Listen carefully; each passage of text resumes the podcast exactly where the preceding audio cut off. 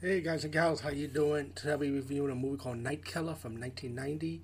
Um, this is definitely an Italian horror movie, exploitation slasher, and um, this movie is interesting because I heard about this movie a few years ago, even though this is an old movie, and I heard like weird stuff about this movie because this movie's like all over the place. That it had like edits and reshoots because of two different directors. One of them happened to be Bruno Mattei, who did the reshoots. I could be wrong, but this movie's pretty much like about this killer, right?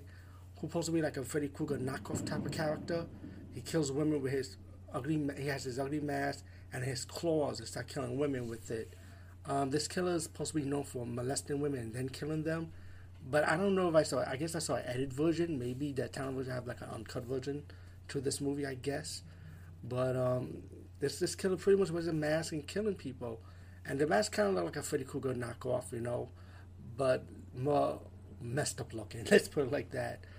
And um, one of the victims survived this killer, and she forgot because of the ordeal of she had no memory of who the killer would look like, even though the killer reveals himself to her. And um, as the movie progressed, as she somewhat got out of the hospital, she met up with this guy, another guy, who tried to mess with her, but then later on, the guy ended up saving her life while she trying to kill herself. So it's like this movie ended up being weird now. Like, like what, what the hell is going on? But it, the movie does progress and plays out who this guy is, and then also as the movie progresses, you find out who the real killer is of this movie, and, um, you'll be wondering like, why is this killer doing this? Pretty much, which still doesn't make no sense. But what also bites the cake in this movie is also the twist ending. They added this weird ending in this movie, like a twist.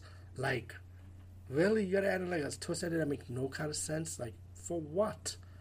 You know, um, the kill scenes in this movie is like pretty much the killer is like put his hands right through the woman's stomach or chest, right through, and you can see how cheaply it's done because pretty much like a, they use a dummy and blood, well, blood and gore effects they want to use, but it's just like his hands going through, you know, and that's what. It's, and the killer's like a, a, a sick killer, like he start talking creepy and all that stuff.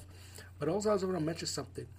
Um, even though there was a movie called Scream, of course, we don't know what Scream is, like Scream movie franchise, and of course, they're going to do a part five, what we all, all, heard about. And I saw a documentary of that movie that was based on a true story that was inspired for this movie. But when you think about it, movie wise, Night Killer did it before Scream with the with the phone call and how it's how the killer sounds and stuff. But let's be real, Scream did it better. But Night Killer came before. You can you could think Night Killer as a processor to Scream somewhat in a way. But also check out this screen documentary, which that what this true story was actually based on. It was kind of creepy and scary too.